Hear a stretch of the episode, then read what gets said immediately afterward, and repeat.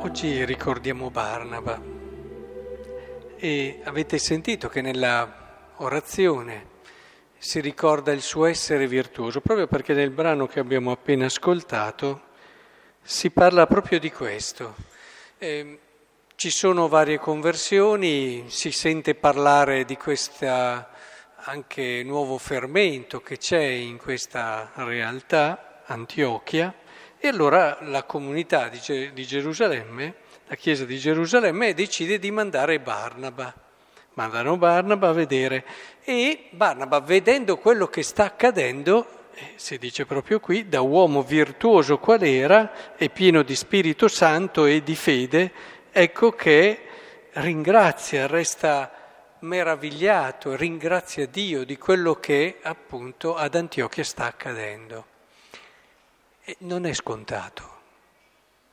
Non è scontato che davanti al bene si ringrazi Dio. Ci sono delle cose a cui facciamo più, c'è più semplice ringraziare, altre cose invece facciamo più fatica a ringraziare davanti a delle cose belle so, un motivo, l'altro può essere che non sia la cosa che abbiamo fatto noi, che siamo riusciti a fare sempre noi, la nostra storia ci ha insegnato un'altra cosa, adesso viene una realtà nuova, pensate anche tra comunità, tra parrocchie, una realtà nuova, eccetera, eh, ma io ho sempre fatto diverso, ma chissà, questa cosa è proprio così positiva, è proprio così buona, o come dicevo, tante altre cose, quando c'è un successo, una cosa buona che avviene da una parte e dall'altra, essere così contenti. Mm, tu magari non hai fatto niente per questa cosa, ma sei contento lo stesso, sei contento lo stesso. Magari hanno uno stile molto diverso dal tuo, fanno cose che tu magari non hai mai fatto, non ti sono state insegnate in questo modo, ma sei contento perché hai un cuore libero. È questo quello che ci rende così difficile a volte rallegrarci delle cose belle. Non abbiamo il cuore libero.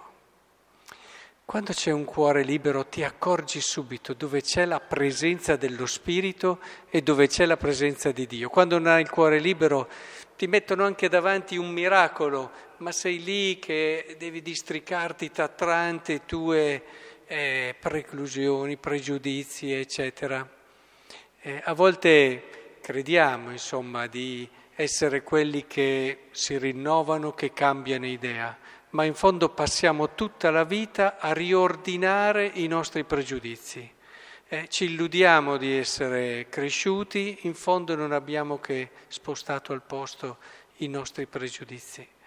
È, è lì che è molto importante che invece il Signore ci dia questa grazia che è il frutto dello Spirito.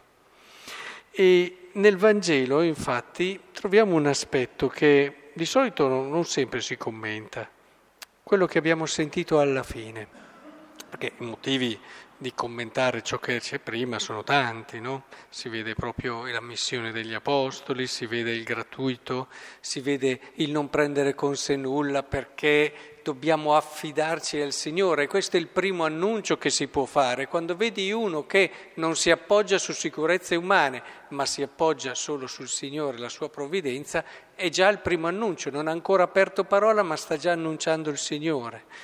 Vabbè, queste cose le commentano di solito. Però c'è l'ultima frase, quella entrando nella casa, rivolgetele il saluto. Se quella casa ne è degna, la vostra pace scenda su di essa ma se non è degna, la vostra pace ritorni a voi.